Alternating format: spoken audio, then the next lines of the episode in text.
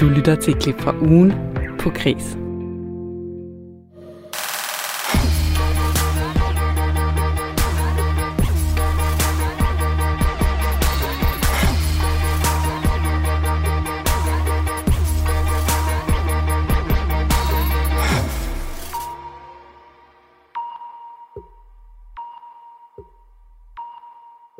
Så blev det morgen her på Kreds, hvor du kan glæde dig til en lille times tid i selskab med de bedste kulturklip fra ugen. Du skal høre Silas Holst fortælle om musicalen Dirty Dancing, og så tager skuespiller Tammy Øst os med ind i arbejdet med Anne Lindets sange i en ny teaterkoncert. Mit navn det er Line Grønborg, og jeg er journalist og tilrettelægger på programmet. Velkommen til Klip fra ugen.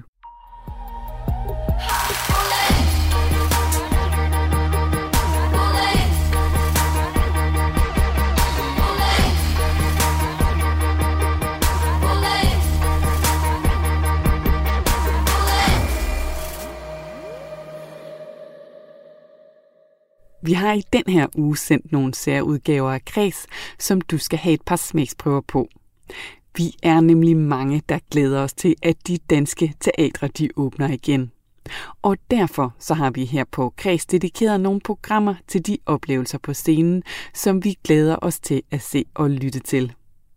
Og i torsdags der handlede det om genren musical – her havde vært Maja Hall besøg af skuespiller og danser Silas Holst, som er aktuel i Dirty Dancing, og forsker og ekspert i musicalgenren Michael Egved. Hvis vi nu starter med dig, Silas Holst, om hvordan det er at lave musicals, og hvordan det er at være danser og skuespiller i en. Du øh, har spillet med i for eksempel Crazy for You, Grease, Hairspray, Saturday Night Fever, Book of Mormon, jeg kunne blive ved. Og øh, snart så er det så Dirty Dancing, du skal spille med i. Forhåbentlig. Forhåbentlig. Du spiller ja, ja. i den øh, hovedrollen Johnny, og øh, overfor der står øh, skuespiller Mathilde Nordholt i rollen som baby. Og øh, du, der er jo så den her ikoniske replik, ikke? Nobody puts baby in a corner, som øh, Johnny ja. siger til forældrene da han hiver baby med ud på dansegulvet.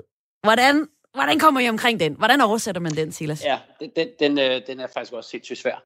Der er noget i, i forvejen, synes jeg godt, det kan være noget af en størrelse at skulle ind og prøve at lave nogle af de her enormt kommercielle øh, film om til forestillinger.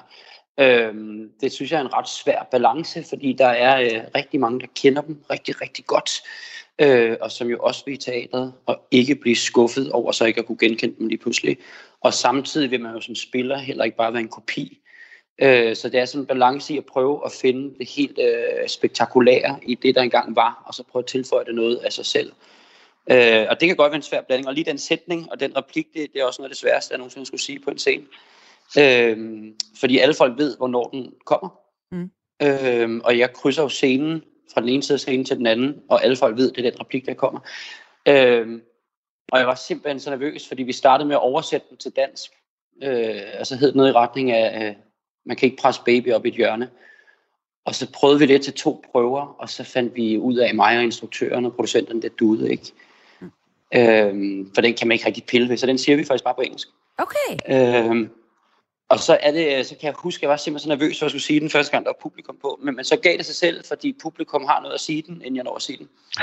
Ah. øhm, så der har siddet en hel sal og råbt replikken, og så er det på den måde lidt nemmere bare at lægge sig i, i talestrøm med det, og, og komme ud med den derfra. Det fungerer faktisk meget godt. Michael Ægved, hvad siger du til den her løsning? Jamen det synes jeg, der er en god løsning. Det er, det er jo ligesom, der er jo en del øh, forestillinger, hvor man faktisk synger sangene på engelsk også, fordi man ikke har ville oversætte den. De sidste, i, den sidste del af Grease, der kommer der sådan et langt medley af alle de store rockklassikere, dem synger man også på engelsk. Så det tror jeg sådan set sagtens publikum kan, kan leve med. Jeg tror også, de fleste øh, har så meget engelsk inde i deres daglige sprog, så at det mest danske banord, det er Fox, så jeg tror ikke, der er så langt, altså, som der har været en gang. Det kan jeg godt forstå, man gør. Det ville jeg også være rart. Hvis, hvis jeg var Silas, så ville jeg også synes, at det måtte være mere trygt. det ligger i hvert fald bedre i munden, vil jeg sige, ja. i den sætning. Ja, og, og det er jo faste vendinger, kan man sige, ikke? Det er jo det, der er problemet. Jo. Det er jo blevet faste vendinger. Det er jo ligesom ordsprog eller sådan et eller andet. Man kan jo ikke lave nød lære nøgen kvinde at gå over. Et eller andet kan man jo ikke lave om til noget andet. Fordi det er jo en del af den måde, man siger det på, er jo simpelthen ordsproget. Så det gælder også for de der engelsksprogede replikker, som folk har set, især film, som folk måske har binge-watched, ikke? altså set 10.000 vis af gange, så og de det... kan nærmest mærke i deres krop, hvordan det skal siges. Og det ja. er Dirty Dancing jo et eksempel på. Altså det er en moderne ja. øh, klassiker. Ja. Det er forestillingen, øh, som bygger, altså når I skal lave teaterforestilling, musicalen, så bygger den på filmen Dirty Dancing af samme ja. navn, og handler om den her unge pige Baby, der under et familieophold i sommerferien indleder et forhold til en lidt ældre øh, danseinstruktør. Johnny, det er så dig, Meget, meget lidt Meget ældre. lidt ældre, ja klar. Meget klar, lidt klar, klar. Ja. Og ja. øh, næsten en tredjedel af filmen består så af dansescener, og det gætter jeg på, en, øh, det glæder en danser som, øh, som dig. Men ellers, har du sat dig ned og set Dirty Dancing, og prøver ligesom at kopiere, eller hvordan tager, laver du Jamen, dit jeg, eget øh, take på karakteren, Silas? Altså, jeg har jo spillet mange af de der øh, øh kommercielle film, der er blevet til forestillinger. Det, det, det er jo ligesom blevet som den niche, jeg har faldet ind i øh, i et langt stykke af min karriere, og det kan jeg nok godt lide. Øh, for jeg har, jeg er jo vokset op på en danseskole som helt lille barn, øh, fordi min mor har en danseskole. Så de der film, det var ligesom sådan en helt almindelig hverdag, at, at det var det, jeg så, fordi det var det, der interesserede mig. Så alle de der mange film kender jeg jo til hudløshed. Øhm, så jeg gør faktisk altid det, når jeg, øh, når jeg får tilbudt sådan en rolle, så sørger jeg for, at jeg ikke ser det. Øh, I rigtig, rigtig lang tid. Og når jeg så er gået i gang med prøveforløb, øh, og vi ligesom har en færdig forestilling, sådan en haltende, halvfærdig forestilling, øh, hvor man ligesom selv har fået lov til at byde ind med, hvad jeg synes, der er det rigtige, så ser jeg den en gang. Øh, og det er mest for at se sådan nogle detaljer om for eksempel i, i, Dirty Dancing, om, om Johnny, når han er vred, altid starter på at gå på venstre ben eller højre ben, mm. eller øh, altså sådan nogle små ting, som publikum jo ikke vil tænke over, men, men, men på en eller anden måde giver det sådan en dejlig øh, færdig helhed for mig at spille, at jeg ved, det er mit eget bud, men, men for eksempel Danny Zuko i Grease, når John Travolta spiller den i filmen, om han ryger med højre eller med venstre hånd, når han ryger cigaretter. Øh, fordi så er der noget, jeg ligesom selv kan hægte op på, eller måden han går på, hvis hvis han har øh, i Grease, har han jo lidt sådan, hvor han går og øh, falder lidt sammen i kroppen, hver gang han træder ned på højre fod. Og så kan man lægge sådan nogle små lag ovenpå, så det bliver lettere genkendeligt for folk. Men så føler jeg, at det er mit eget bud, hvor jeg så kan drysse noget øh, John Travolta ud over, for eksempel. Okay, men så lige med, med Johnny her i øh, Dirty Dancing. Hvad, hvilken detalje skal vi så sådan her, som nu insider, lægge mærke til, når vi ser dig? Han ryster ret tit sit hår hvis I lægger mærke til det i filmen. Han, øh, han svinger det der 80'er garn. Det får tit sådan en øh, lige røst over det ene skulder og den anden skulder. Det kommer du også til at gøre? Øh, ja, det, det har jeg øh, tillært mig i hvert fald. Mm. Og så er der øh, nogle af replikkerne, som jeg synes, der er ikoniske for mig, som for eksempel, når han øh, slås med, med Robbie på et tidspunkt. Hvis man har set filmen, ved man, at han kommer til at slås med en af hotelansatte. Øh, og der siger han sådan en meget berømt replik, hvor han siger, Get out of here, you're not worth it you're not worth it. Øh, og så har jeg, lige den har jeg fuldstændig kopieret, hvor han holder sin pauser, så den bliver ret genkendelig. Og sådan ting synes jeg er sjovt at drysse ind over. Og øh, en, øh, en opsætning, musical-opsætning af Dirty Dancing, det har vi set flere gange før, det her, hvor vi tager en film, og så laver vi en opsætning yeah. af det på, øh, på teater. Og i det hele taget, så er musical-genren jo egentlig ret glad for at lave reproduktioner. Jeg kunne godt tænke mig lige at høre dig, Michael Ægved. Øh, Hvorfor er det egentlig relevant og interessant at sætte musical som Dirty Dancing op i dag? Ja, altså det er jo formodentlig relevant, fordi man forestiller sig, at der er nogle publikummer, der bliver glade for, at man gør det. Mm. Og det vil være udgangspunktet, vil jeg tro, for lige præcis sådan nogle forestillinger. Det er fordi, man tænker, der er et marked, og der er nogen, der har lyst til at gå i teateret og opleve netop det. Og så, øh, så, så, så det er sådan set jo også, øh, hvad skal man sige, grund nok øh, inden for den, øh, hvad skal man sige, del af musicalbranchen, hvor den forestilling befinder sig, hvor man jo simpelthen ikke skylder nogen regnskab for, hvad man laver, men bare har lyst til at lave den forestilling, fordi man synes, at det må være en fed forestilling at spille.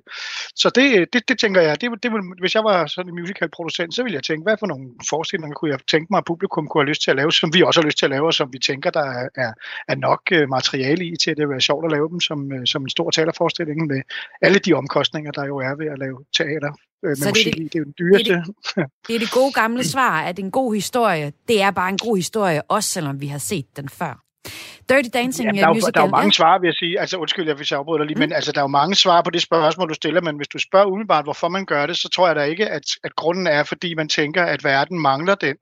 Jeg tror, man tænker det, fordi at der er rigtig mange, der synes, det kunne være skønt at se den, og så ja. skal vi da give dem det, som de godt vil have. Ja. Og øh, Dirty Dancing musicalen, den blev selvfølgelig lukket ned på grund af corona, men man kommer forhåbentlig mm-hmm. til at kunne se den snart. Og uh, Silas Holst, derfor skal vi selvfølgelig også høre et nummer fra Dirty Dancing, som du har taget med, og det er Time of My Life. Hvorfor lige præcis det her nummer? Jamen det er jo bare altså, det ikoniske nummer fra, fra filmen og fra uh, forestillingen. Det er jo ligesom hele klimaks, kan man sige, øh, der kommer i det her nummer. Øh, hele filmen og forestillingen handler jo til syvende og sidst, hvis man skal sætte det hele på spidsen, så bliver deres kærlighedsforhold og deres øh, overgivelse til hinanden bliver jo ligesom repræsenteret i det her øh, løft, meget ikoniske løft, der kommer i filmen, hvor de ligesom giver sig hen til hinanden. Øh, og jeg kan huske, da jeg startede prøver, der, øh, min første dag, der havde vi en løfteprøve, Ja. Øh, og, og der tænker jeg, her gud, det er jo super simpelt. Det er jo bare Mathilde Nordholt, der ikke vejer ret mange kilo. Præcis. Øh, men, men jeg har aldrig prøvet noget sværere i hele min karriere end lige præcis det. Det er så afskyeligt svært, det løft. Og der skal, øh, altså lige præcis det, at man holder øh, en centimeter forkert på Mathildes talje, så kommer hun ikke op. Så det er også sådan en... Øh, og for, for mig som spiller er det jo frygteligt, det ligger til sidst i forestillingen. Fordi hvis det løft ikke lykkes, så udbliver helt klimaks i forestillingen. Øh, så det er at spille tre timer med en, en vis portion nerve, fordi man ved, at man kan gøre det nok så meget, man vil, men hvis løftet ikke fungerer til sidst, så har forskningen ikke fungeret. Øh, og Hvad det er, der kan meget gå galt? Pres. Hvad er det, der kan gå galt med, med løftet? Jamen det, det er fordi det hele er kogt ned til, at der er så meget teknik i det, så man har ligesom sådan et råderum på, på to sekunder, fra hun sætter af til hun skal være oppe i strakte arme over mit hoved. Og hvis man ikke når det vindue, så kommer hun bare ikke op. Øh, så, så det er sådan noget helt teknisk kedeligt øh, som er forbandet svært. Og der, øh, nu har vi lavet den, jeg har lyst til at sige 300 gange efterhånden, og, og gudskelov det kun øh, mislykkedes én gang. Øh, men det var også forfærdeligt, der havde lyst til at grave mig ned af skam bagefter. Øh, og hele det her løft og kulminationen kommer ligesom i det her nummer. Og så er det så dejligt befriende, når man har lavet løftet den aften, og så sætte hende ned og tænke, nu kan jeg nyde de sidste fire minutter, der er tilbage for De sidste fire minutter? Ej, mand. Ja. Vildt. Had the time of my life. No, I never felt like this before. Yes, I swear it's a truth, and I owe it all to you. Cause I had the time of my life, and I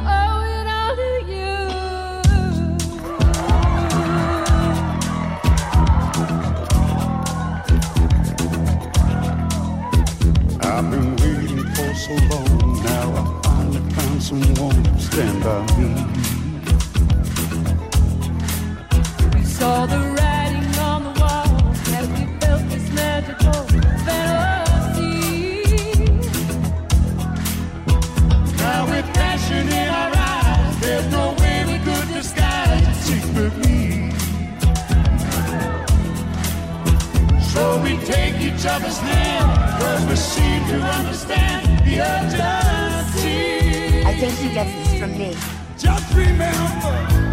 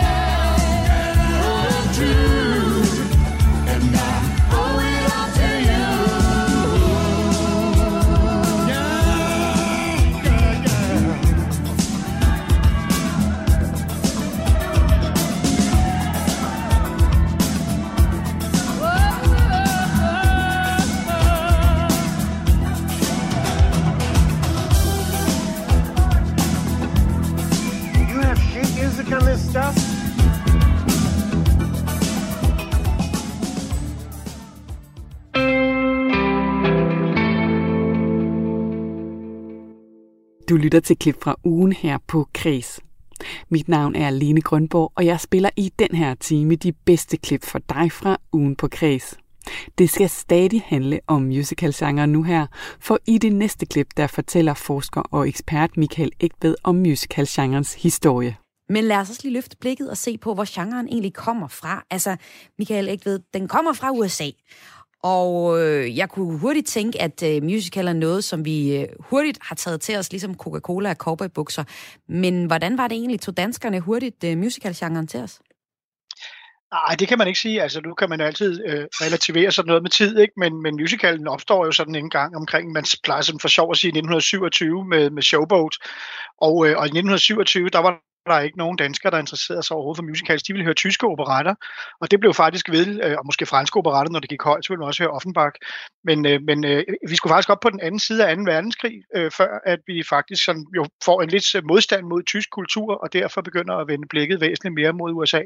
Og selv der går der lang tid, fordi op igennem 50'erne, hvor egentlig den guldalderen for den store klassiske Broadway musical, den er, der kommer de meget langsomt til Danmark. Så man skal sådan helt op til 1960, og My Fair Lady med Osvald Helmut, øh, eller jeg slutter med uh, My Fair Lady med Gerda Gilbo og sådan noget, og senere hen uh, tilsvarende, ja, Osvald Helmut som, uh, som uh, skraldemanden øh, Doolittle i My Fair Lady er, er det. Og så der kommer der så ligesom sådan nogle små øh, gennembrud, hvor man siger, nå, det kan man egentlig godt. Mm. Og så, øh, så kommer det sådan pø om pø med, med flere og flere forestillinger. Især faktisk, øh, skal det retfærdigvis siges, ud på øh, vores landstilscener i Aarhus og Aalborg og Odense, er de rigtig gode til at lave musicals, hvor man har sådan vis... Øh, I København har vi jo forskellige store teater. Falconer Teateret er faktisk der, hvor Jesus Christ Superstar for Europapremiere i 1970. Så vi er jo sådan med indimellem, men det går sådan meget op og ned øh, indtil en gang sådan op i 80'erne, og nu spillede jeg lige før et lille bid af Hispaniola fra Skatteøen, og hvis man sådan skal se den nyere musical øh, historie, så er det faktisk der gennembruddet kommer i 86 med Skatteøen, som er folketalerets øh, forsøg på at lave Nødbo Præstegård om sommeren også. Så får de Skatteøen, de kan spille resten af tiden i en periode, hvor de, hvor de har brug for at få nogle penge i kassen. Øh, så, så der omkring midt i 80'erne, der begynder det at gå rigtig stærkt, og så i 90'erne, der begynder vi at skrive danske musicals mm. øh, med øh, Cyrano og Atlantis og sådan nogle store forestillinger, og, og derfra har man egentlig haft det mere og mere inde på lystavlen i dansk publikumsbevidsthed. Men, men det er sådan en, altså, en ja. genre, der går op og ned. Men et teater, der har gjort noget for, at det er gået op, det er jo særligt et teater, der virkelig har taget musical-genren til sig, og sat standarderne også måske for den nyeste bølge af musicals. Det er Fredericia Teater, der øh, nyder jo ret godt af, at øh, Musical øh, Akademiet ligger i samme by. Men Michael ikke ved, hvilken betydning har Fredericia Teater egentlig fået for musical-genren? Øh, jamen, det er klart, at den nye, helt nyeste øh, udvikling i musicalgenren, der har der jo været lige præcis en professionalisering, som skyldes, at man har fået en uddannelse, og som derfor har givet et ungt miljø, hvor der er mange yngre folk øh, inde over. Men jeg synes nu retfærdigvis, man skal sige, at det nye teater i København har faktisk været der før Fredericia Teater, og mm. været med til at, at højne kvalitetsniveauet meget, øh, eller øh, Gladsaxe og, og, og det nye teater i København, og så landstilscenerne. Det var der, hvor det fra 90'erne virkelig skete. Men Fredericia Teaters tilskud er i virkeligheden at, øh, at lave den her dobbelthed af at finde en måde at lave fornyelser af brede folkelige forestillinger. Øh, og dels gør vi at gøre det ved at importere Disneys forestillinger og lave meget flotte øh, lokale udgiver, kan man sige, og måske endda første udgaver i nogle tilfælde af Disney-forestillinger, som jo har den appel, som Disney nu har, men med nogle rigtig flotte scenografiske løsninger og på et højt øh, musikalsk niveau. Og så har de jo produceret nogle egne forestillinger, som har været nogle rigtig gode bud på, hvor den folkelige musical kan bevæge sig hen, altså med Shubidua og Sebak som de to flagskibe i den udvikling. Så jeg synes, at det, der er vigtigt at sige om Fredericia Teater, det er lige præcis det her med at tage genren alvorligt som øh, bred underholdning også. Ikke? Altså som noget, der skal appellere til mange mennesker, fordi rigtig tit, så vil man have, at musicalen den skal udvikle sig ved, at man laver nogle sådan lidt smalle og lidt mere kunstneriske forestillinger. Det tænker man, det er sådan noget, det kongelige teater, de kan lave. Så må de godt lave musicals, hvis de laver noget, der er tilpas mærkeligt til, at der ikke er alt for mange, der ser det. Så må de godt være der. Men, men i virkeligheden, så er musicalen jo netop en folkelig og en bred appellerende genre, så udviklingen skal jo netop ske ved at se, hvad kan vi gøre med det format? Hvordan kan vi gøre det øh, fornyet og interessant? Og jeg synes, det er det, der er den store styrke fra Fredericia Teater, at man faktisk har givet nogle rigtig gode bud på en moderne dramaturgi, for eksempel i Sebak, hvor man får en måde at fortælle historier på, der låner fra video og fra, fra øh, den måde, man laver musikvideoer på, for eksempel, eller, eller andre tilsvarende genrer, så man, så man ligesom får øh, nogle bud på en modernisering af musicalen, og det har faktisk ikke været så mange af. Så det, det synes jeg er der, hvor Fredericia har fået en virkelig stor betydning. Silas Holst, kan du... Jamen, så er der jo også sket det... Mm. Oh, undskyld. Ja, men der er jo noget i det der med, at jeg, jeg, jeg giver Michael ret i, og, og dig ret i, at Fredericia taler har en stor del af, af skylden for, at, øh, eller af æren for, om man vil, helst æren, øh, for at musicals er blevet så populære og folkelige, som de er. Men, men det er jo det er jo fordi, at man er begyndt i Danmark, synes jeg, netop fordi det også er et akademi. Vi er rigtig mange musical performer i landet, mm. som også har højnet niveauet, og som dygtiggør sig hele tiden. Øh, fordi der er kommet så meget konkurrence. Øh, men der er jo også teatre, som, øh, altså den udvikling, der har været på Fredericia Teater, smitter jo også af på andre teatre, fordi i og med, at man gør tingene så godt, som man gør nu, så gør man jo også sit publikum forvent med, at musicals i Danmark skal kunne noget spektakulært hver gang. Og, og, og det er jo kun sundt, tror jeg. Fordi det har i hvert fald gjort, at der er en hel del andre producenter også, som har højnet deres niveau nu. Hvilket egentlig gør, at, at vi er rigtig, der er rigtig, rigtig mange producenter i Danmark, som, som kører musicals på et exceptionelt højt niveau, øh, og som fornyer det, og som videreudvikler det, hvilket også gør, at kvaliteten bliver bedre og bedre og bedre, øh, hvilket gør, at man faktisk indtil videre kan blive ved med at indfri øh, folks forventninger, om man vil. Øh, fordi alle inden for den genre faktisk dygtiggør. Så jeg, jeg, jeg vil faktisk nærmest våge den påstand at sige, at i, for en 10-15 år siden, der kiggede man altid på Broadway og på West End. Det var ligesom det, der var, øh, hvor man hentede inspiration fra. Og, og der synes jeg faktisk, at Danmark er kommet øh, rigtig fint med i det selskab efterhånden. Vi producerer sindssygt gode musicals herhjemme nu, som er både flotte og velspillende forhåbentlig, øh, og som i hvert fald er gennemført. Så man kan sige, vi er kommet efter den, selvom at vi til at starte med ikke lige skulle bede om så meget af det der amerikanske musical show. Og vi kan jo sådan, vi kan sige groft sagt, ikke også? Nu lader jeg ud med at sige, det er mange forbinder musical med, det er Sound of Music, som man har set i folkeskolen. Og yeah. øh, så er der jo en hel masse andre. Og hvis vi så kigger på musical-historien, så er der virkelig et stort øh, skifte, der sker, da øh, en musical som Jesus Christ Superstar kommer i 70'erne. Michael ikke ved, hvordan ændrede det musical-genren, og jo egentlig noget, der trækker spor helt op til den måde, vi laver musical på nu, også i Danmark? Ja, det er jo, det er jo et skred, som man kan sige. Det er jo faktisk meget øh, sådan skarpt skæld, der sker med, at, at rockmusikken og ungdomskulturen pludselig bliver det, der kommer til at definere en hel masse forestillinger, og dermed også ændre på, hvad en musical kan være for noget. Altså man, det kommer måske, at man lige tager steppet før det. Altså nu siger du Sound of Music. Den er faktisk den sidste af de sådan rigtig store Rogers og Hammerstein forestillinger. Og det er jo lige præcis sådan en klassisk Broadway musical. Smukt øh, Øh, i virkeligheden en kærlighedshistorie om en mand og en kvinde fra to meget forskellige øh, kulturelle og sociale baggrunde, som på en eller anden måde ved vi fra sang, sang 1 skal have hinanden til sidst, så det er mere et spørgsmål om, hvordan det skal gå til. Øh, men de skal forenes, og så skal verden gå videre i sådan en ny, smuk, integreret historie om, hvor homoseksuelle ægteskab i øvrigt er lykken, øh, ligegyldigt hvad, hvordan verden i øvrigt ser ud. Ikke? Og det, der sker med Jesus Christ Superstar, det er, at vi går fra at have dette her med to kulturer til at have en, en, en rebel, som er imod verden, om man så må sige. Så efter 68 øh, og her, og så senere hen med Jesus Christ Superstar som den rigtig store gennembrud, der bliver musicals rigtig meget historien om den enkeltes kamp, også med sine egne indre dæmoner, øh, hvor det før var meget mere udvendigt, og det handlede om, at hvis du er cowboy, og jeg er farmerpige, så er der nogle sådan rigtig konkrete ting, der gør, at vi ikke rigtig kan blive kærester. Nu står man så pludselig med Phantom of the Opera, eller sådan en figur, som, øh, hvad er det søren, er det egentlig? Er det, er det et menneske, eller er det en dæmon? Er det, og hvad er det, der er problemet? Han kan ikke øh, rigtig finde ud af, hvordan han skal realisere sin komponistdrøm, Så en gang imellem slår han folk ihjel, og en gang imellem så hjælper han Christine, og det, er han egentlig god eller ond? Vi ved det ikke. Så, så musicalen bliver efter 1968, øh, øh, og i, i hvert fald efter Jesus Christ Superstar, så bliver den meget mere kompleks øh, i sin fortælleform. Og det er det, som man så nu udvikler alle mulige varianter af. Og så kan man jo sådan set se Sebak som, også som et skud på den. Vi har den her popstjerne, som på den ene side er rigtig god til relativt letbenet på popsange, og som, som egentlig selv har et rigtig, rigtig kompliceret liv med, med alkoholmisbrug og alt muligt andet som indover. Ikke? Så man får altså fortællinger, der handler om, at det faktisk er indviklet at være menneske. Og se bare forestilling, du taler om ja. her, det er jo for eksempel en, en opsætning på, øh, på Fredericia Teater. Nu har vi ligesom nemlig, ja. Øh, lavet en meget hurtig overflyvning over musical-genren, og hvordan den er kommet til Danmark. Alligevel, jeg synes, vi har fået nogle pointer med. Og lad os så høre til at afrunde den her historiske del af det, et uh, klassisk musical-nummer. Michael, ikke ved, du har valgt nummeret Aquarius fra musicalen her fra 67. Det er en amerikansk uh, musikalsk, hvad man sige, antikrigskomedie. Det er også noget drama, og det handler om den her Vietnamkrigsforfatter, der bliver venner med en gruppe hippier. Og hippierne introducerer ham så for både stoffer og også et andet syn på livet og tilværelsen. Hvorfor har du valgt lige præcis det her nummer? Altså, altså her regner man sådan set som den, der markerer skredet af, på Broadway, fordi det er første gang, at rockmusikken kommer på scenen, og dermed også alt det, som rockmusikken repræsenterer med ungdomskultur og alle de four-letter words, som, som knytter sig til det. Øh, og så er det jo altså den, øh, hvad skal man sige, den sang, der en, den handler jo om The Age of Aquarius, vandmandens tidsalder, der skal komme, som er sådan den nye tid.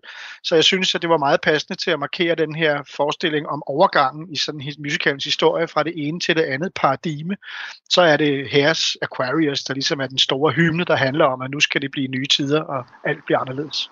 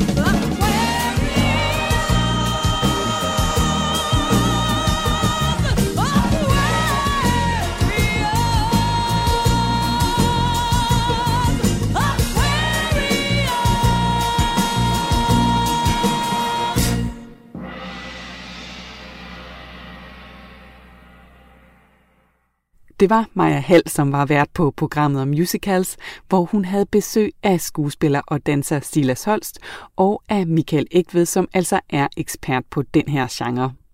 Programmet det blev sendt torsdag den 1. april, så du kan finde det lige der, hvor du normalt plejer at lytte til podcast. Og nu skal vi have mere musik på scenen, for vi skal også se på genren teaterkoncert. I det program der var det skuespiller Tammy Øst, som er aktuel i Anne Linde Teaterkoncerten Jeg er jo lige her. Og det var også instruktør og opfinder af genren Nikolaj Sederholm, som talte med Maja Hall. Nu skal vi op på scenen og tale til teaterkoncerter med en, der står midt i det. Og det er jo dig, Tammy Øst. Du er skuespiller, og du øh, står på scenen, når det kongelige teater spiller Anne Linde Teaterkoncerten, som hedder Jeg er jo lige her. Men lad os lige starte med at høre, hvad er dit eget forhold til øh, Anne Linde egentlig? Oh, det er, det er et gammelt forhold. Det er jo helt fra jeg var ganske ung, 14-15 år, kom ind i musikcaféen inde i Magstræde og stod der og røg gouloirs og drak øl og så den fortælle mig om, hvordan det var at være kvinde. Og, så det var, det var, det, det var meget fedt. Jeg har altid, jeg føler, at jeg altid har kendt hende. Og om at være ja. kvinde? Ja, jeg synes altid, de sang om noget, som jeg stod lige midt i, og så kunne jeg være stærk, eller så kunne jeg blive mor engang, og så kunne jeg være bare sige sådan, og så kunne jeg bare altså, blive, ja, blive til som, som kvinde og menneske. Det synes jeg bare, de var virkelig gode til dengang. Altså, så følte jeg altid, der var et eller andet, jeg kunne citere, når jeg havde inde og høre det. Sejt. Øhm, teaterkoncerten, vi lige hørte øh, her øh, tidligere, det var, øh, vi hørte sådan et medley af Like a Rolling Stone fra Bob Dylan teaterkoncerten. Vi hørte Dejlig af jorden fra Lyden af de skuldre, vi står på. Vi hørte et nummer, Noget, Nåden stol oversat teaterkoncerten, et K-teaterkoncert. Hvor meget, øh, Nikolaj Sederholm, betyder genkendeligheden for teaterkoncerter, ligesom med Anne Linde teaterkoncerten her?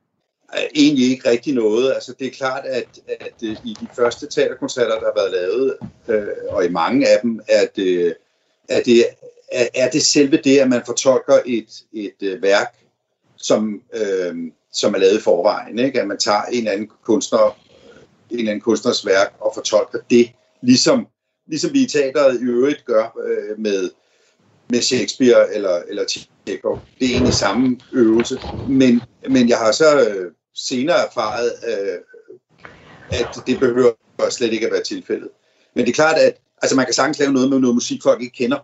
Kan man det? Altså, kunne man godt lave en teaterkoncert med... Øh ja, for eksempel et band, der hedder Kogekunst, et lille Aalborg-band. Kunne man godt lave en hel øh, teaterkoncert med deres eksperimenterende øh, pop-rock-musik? Nu har jeg ikke, øh, kender jeg ikke... Øh, Nej, præcis. Er genkendeligheden ikke ret vigtig for, øh, for teaterkoncerter?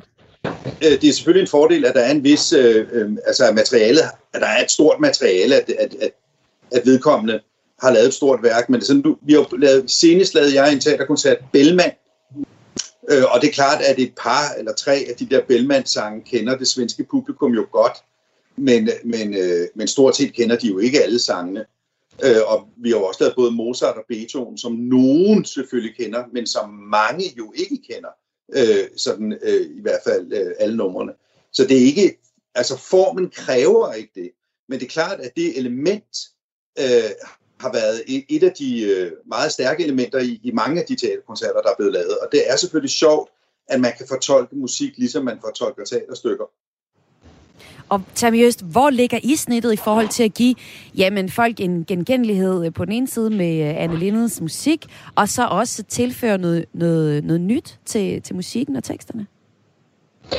Jamen altså, alt ligger jo i de musikalske arrangementer. Jeg tror ikke, man på den måde tænker, at nu skal folk kende det her. Altså nogle gange med de allermest kendte, som øh, alting det der tusind stykker og sådan noget, så kan det være enormt svært at bevæge sig væk fra det, fordi man, Altså man vil jo ikke lave sådan en karaoke-udgave af en teaterkoncert, som egentlig går ud på at få folk til at synge med. Det skulle jo gerne være, at man, at man gør det til små historier, eller små tabloer, små visuelle ting, eller dansante ting, eller, og, at, øh, og at den musik, som folk muligvis kender, kommer til at, at, at, at ramme dem et andet sted. Øh, og, og så i virkeligheden, så så skal de jo ikke så meget kende det, de skal måske genkende det, og så skal de opleve noget nyt med det, som åbner en eller anden ny verden omkring en eller anden sang, som, som, som vi har med. Øh, så øh, ja, Jeg ved ikke, om det var svar nok. kan du komme med et eksempel fra jeres øh, teaterkoncert? Øh, det er ikke det, du siger? Nej, det kan jeg jo, for så skal jeg begynde at sidde og synge det, men altså, det er jo... Øh, altså... Jeg kan godt, jeg kan godt uh, sige lige præcis det, Tammy snakker om. Jeg er mm. helt enig med hende, men, men det er meget enkelt, det er, at en sang som øh, øh, en stor sang, en god sang, den kan naturligvis synges på alle mulige måder. Og det er jo selvfølgelig ikke noget med, at man så laver en måde, der er rigtigere eller bedre i den forstand end en, en eventuel original, men snarere det, at man, som Tammy siger, peger på, at den kan betyde noget andet, at den er rigere, den har andre muligheder for fortolkning end den ja. ene, vi har hørt. Ja. Og der sker så det, jeg kan sagtens nævne nogle eksempler, altså når, når vi lavede en Beatles-teaterkoncert, hvor, hvor uh, Jimmy Jørgensen sang All You Need Is Love, og hvor den jo øh, originalt er, at øh, onkel John og onkel Paul betrygger os om, at alting nok skal gå, fordi det eneste, du behøver, det er kærlighed.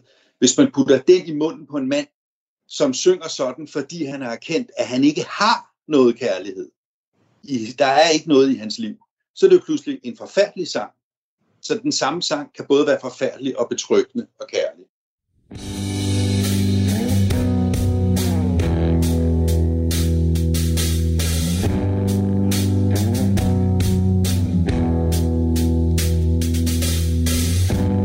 nothing you can do that can't be done. Nothing you can sing that can't be sung. Nothing you can say, but you can learn how to play the game. It's easy. Nothing you can make that can't be made. No one you can save that can't be saved. Nothing you can do, but you can learn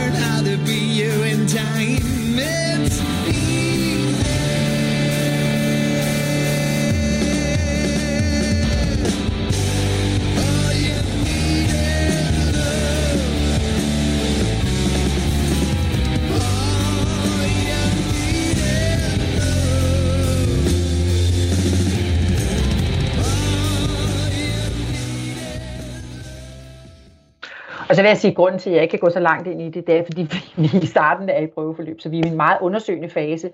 Men altså for eksempel, så synger jeg, det er ikke det, du siger, som Sanne Salmonsen jo har sunget fuldstændig episk, øh, så, og, og, og kaste over det, det, det vil jo altid være noget andet. Forhåbentlig ikke dårligere, men, men bare simpelthen noget andet. Ikke? Jamen, hvad gør man egentlig? Med, med lige præcis den? Altså, det er ikke det, du siger? Ja, man øh, lærer den udenad, og ej, man, altså, ja, man kaster sig ud i det, og mm. så mhm. bliver man bare ved og ved indtil, indtil øh, på en eller anden måde det fortoner sig lidt, og så finder man jo ud af alle mulige visuelle ting, og man gør ting på scenen, og det kommer til at handle om noget andet, og man øh, forliger sig med sin egen måde at gøre det på, og nogle andre siger, jamen det, det duer godt, eller, eller også kommer en anden til at synge det på et tidspunkt. Det, det, det må man jo eksperimentere med. Øh, eller også siger man til sidst, det går ikke. Folk kender den her på en måde, og de elsker Sanne Salmonsen på en måde, så det her, det går ikke. Men altså, det er ikke der, vi er endnu. Okay, men så er der ikke noget, I har skrottet endnu? Øh, nej, det er der ikke. Altså, det, det er stadig prøve alt med alle og rundt omkring, og, og vi har dansere med, og vi danser rundt og improviserer fysisk. Og, så det er Jamen, jo... Tammy, har I ikke travlt? Altså, nu bliver det her program jo sendt i, i påsken, men hvis I skal ja. have premiere den 12. maj, det er da lige om lidt. Arbejder Ej, man? Det er, øh, det, øh, der er der over en måned til, er der ikke? det er også lige om lidt. Arbejder jo. I seriøst med så, så kort tidsfrister? Altså, hvor I står her en måned før, og, og faktisk ikke helt ved, hvilke numre og, og hvordan opsætningen bliver? Ja, jeg synes altid, at man skal holde sig så åben, man kan så længe som muligt, for, sådan så man hele tiden egentlig er åben for et tilfælde. Øhm, sådan så man ikke lukker ting for tidligt, fordi så, så, så kan det godt blive lidt kedsommeligt. Øhm, det, og, og, og man skal også have mulighed for at undersøge så meget som muligt, man kan. Ikke? Altså så, gå så mange veje med det, som man overhovedet kan. Ikke? Så der er ikke noget usædvanligt ved at, at prøve på den måde. Det er sådan egentlig øh, ofte sådan, man gør det. Og Tammy, nu skal vi høre nummeret. Det er ikke det, du siger fra forestillingen. Det okay. er et nummer, som du synger, og det her det er så ja. en demoversion. Men vil du ikke... Ja. Ja. Sæt streg under demo, fordi ja. det, er, øh, det er ikke sådan, det ender. Det er noget, der er lavet i et studie, og det er en prøve på, kunne det lyde sådan her? Både rent med arrangementet og måden at synge det på. Og vil du ikke lige fortælle lidt mere om, hvordan har du arbejdet med det her nummer? Jamen, det er jo, at jeg kommer ind i studiet til Jesper Mecklenburg, som arrangerer, og så præsenterer han mig for det der arrangement, og så, så prøver man at mærke sig ind i det. Det er vel egentlig det, man gør. Og det er sådan meget en intuitiv følelse. Det er ikke så meget sådan en intellektuel eller sådan teknisk ting. Altså det er ikke sådan, hvor jeg tænker, jamen så kunne jeg godt tænke mig at give den gas der, eller så synger jeg lavt her. Det er noget, man må, der må man mærke sig ind til, hvordan, hvad det her arrangement gør ved en, når man står og synger i det. Og lad os så høre det her, det nummeret fra Anne Linnet forestillingen. Det er ikke det, du siger.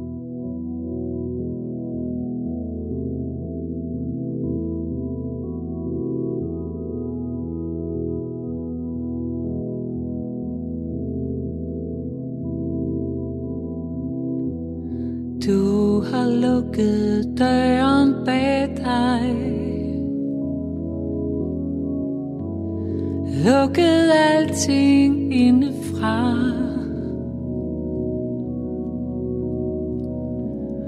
Og nu står jeg her og føler mig lidt dum. Jeg prøver jo bare at få dig til at se.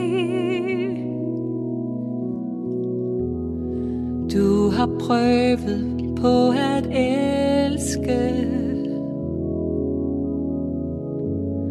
Prøvet på at give dig selv. Men du holder hjertet gemt Og jeg kan se Ingenting vil blive helt som før det er ikke det, du siger. Det er mere løgnen i sig selv. Det er alt det, du fortiger. Det er måden, du får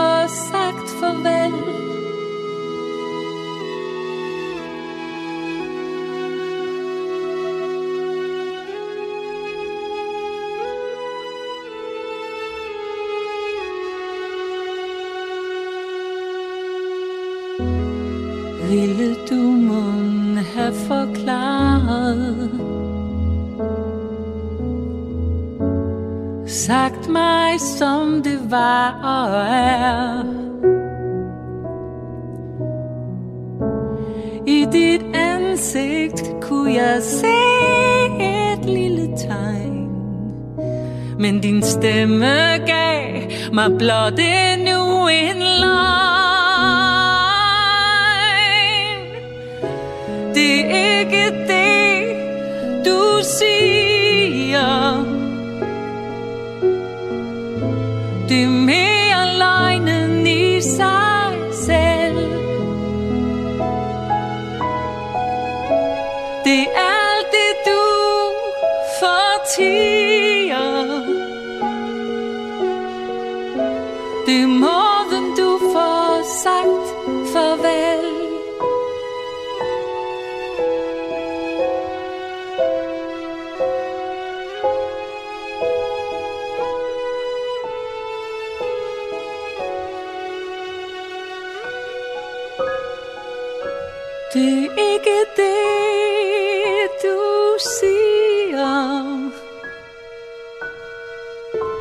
Det er mere løgnen i sig selv. Det er alt det du fortiger Det er måden du får sagt farvel. Du lytter til et klip fra ugen her på Kres. Mit navn det er Lene Grønborg, og jeg spiller i den her time de bedste klip for dig fra ugen på Kreds. Vi skal have et nyt klip om teaterkoncerten, og den her gang der bliver det altså med masser af musik. Nu har vi ikke meget mere end 10 minutter tid tilbage af programmet, og vi skal lige nå at give nogle øh, anbefalinger til øh, jer, der lytter med. Det her det er en øh, der handler udelukkende om øh, teaterkoncerter, og koncerter, man kan komme til at, altså teaterkoncerter, du kommer til at opleve i løbet af året forhåbentlig. Og jeg har altså øh, Tammy Øst, skuespiller, og Nikolaj Sederholm, skuespiller og instruktør, ophavsmand til genren med i programmet her. Og øh, I har faktisk begge to peget på, at man skal tage ind og se teaterkoncerten C.V. Jørgensen. Og den har været... Øh... så lidt finere, at Tammy har gjort, den er jeg har gjort.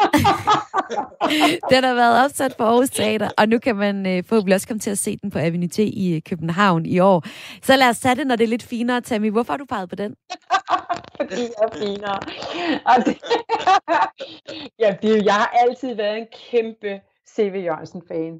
Altså, jeg så ham øh, i saltlageret. Det var der noget, der hed. Det, det, det er der, hvor... Øh, hvad hedder det, det der... Sanitariet. Sanitariet ligger nu. Der lå der en fantastisk bygning, som hed Saltlageret. Og det var et musiksted. Og der var jeg inde en aften, og altså, der sad måske øh, 20 mennesker, og man kunne øh, høre, at de 10 af dem var i hvert fald CV's venner. Og så var der ikke flere. Og man tænkte, og man hørte ham, og man tænkte, det her det er fantastisk. Det er fuldstændig fantastisk, det der sker her. Og altså nærmest to timer efter, så var han øh, Danmarks berømt, ikke? Og, så, og så jeg føler, at jeg har kendt ham lige, han, lige siden han startede, og ja. jeg, altså, jeg synes, han er en utrolig poet, og det er jo det, der er særlig godt ved ham, og det er også derfor, jeg har sådan lyst til at se, se den forestilling, fordi der er så meget krudt i de tekster, og det, det vil jeg glæde mig til at se, hvordan det er forløst. Og du har øh, så valgt det nummer, der hedder øh, Det siger sig selv. Hvad, ja. Øh, hvad kan særligt det nummer? Jeg ved det ikke. Det, kan, det er bare godt. Det er bare godt. Det er super. og Nikolaj, vi skal så også lige høre dig. Du har været med til at skabe den under, her under lockdown. Hvad har det været for en øh, oplevelse? Det skal der vist bruges et øh, par udsendelser mere på, hvis jeg skal redegøre for. øh, men i overskrift kan jeg sige, at det har været meget specielt, og selvfølgelig også, altså i hvert fald et aspekt af det er jo selvfølgelig enormt spændende. Altså det, at man bliver tvunget til at arbejde på nogle helt andre måder, end man er vant til, er jo befordrende for at skabe noget andet.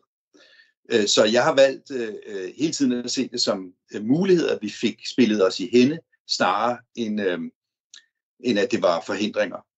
Øh, så vi har prøvet at bruge begrænsninger. Det at skulle instruere en forestilling på over internettet er jo virkelig bizart at være sammen med nogle mennesker, man ikke kender, uden at være sammen, og alligevel få et indblik i deres øh, privatliv, fordi man sidder pludselig hjemme i deres soveværelser, øh, hvor små unger løber forbi, og, mm. øh, og naboerne klager, fordi de pludselig øh, synger for højt. Eller, det, er jo, det er jo lidt ligesom at være øh, øh, i, i, øh, bag ved jerntæppet i, i, øh, i begyndelsen af 80'erne at lave teater, ikke? Hvor, hvor man risikerer at blive angivet af sin underbo, hvis man, hvis man pludselig øh, går i maske og, og, og begynder at larme for meget. Altså, Mark Lind måtte gå ind i et kosteskab, hver gang han skulle synge.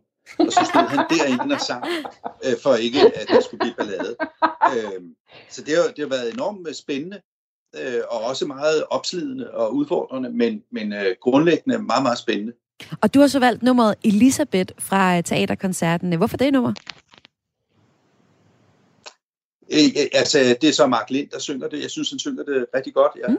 havde en fornemmelse af, at det nok ville præsentere sig godt i radioen. Fedt. Jamen, øh, vi, vi tager lige en snas af dem begge to. Her altså fra Sev Jørgensen Teaterkoncerten.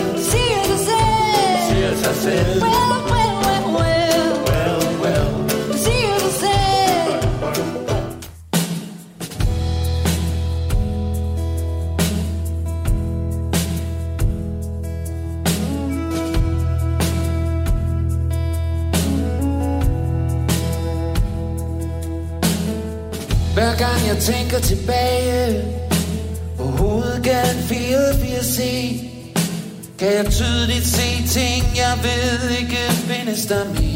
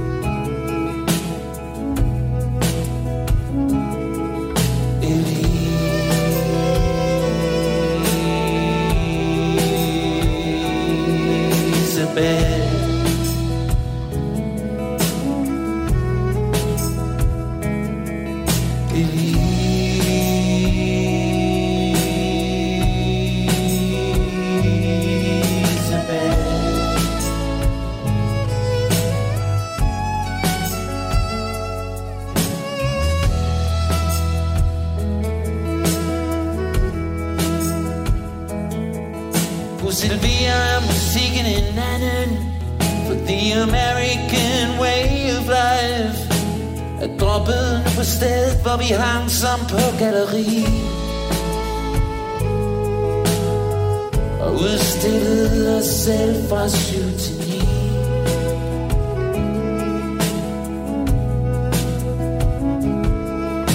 Den fase vendte byrligt til jukebox Gik for fulde hammer uafbrudt Men forsvandt så en dag i et selskab med en sort børs hej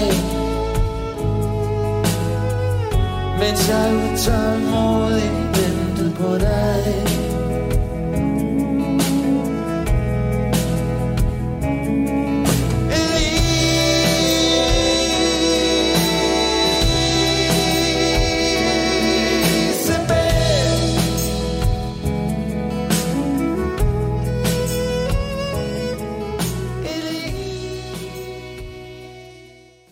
Det var alt, hvad jeg kunne nå at spille for dig her i klip fra ugen på Græs.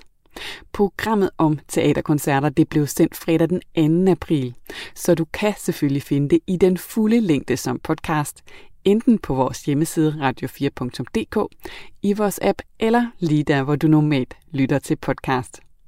Mit navn er Lene Grønborg, og jeg er sammen med resten af holdet på Kreds klar til at lave mere kulturradio til dig i næste uge. Vi sender mandag til fredag kl. 14.05. Tak fordi du lyttede med.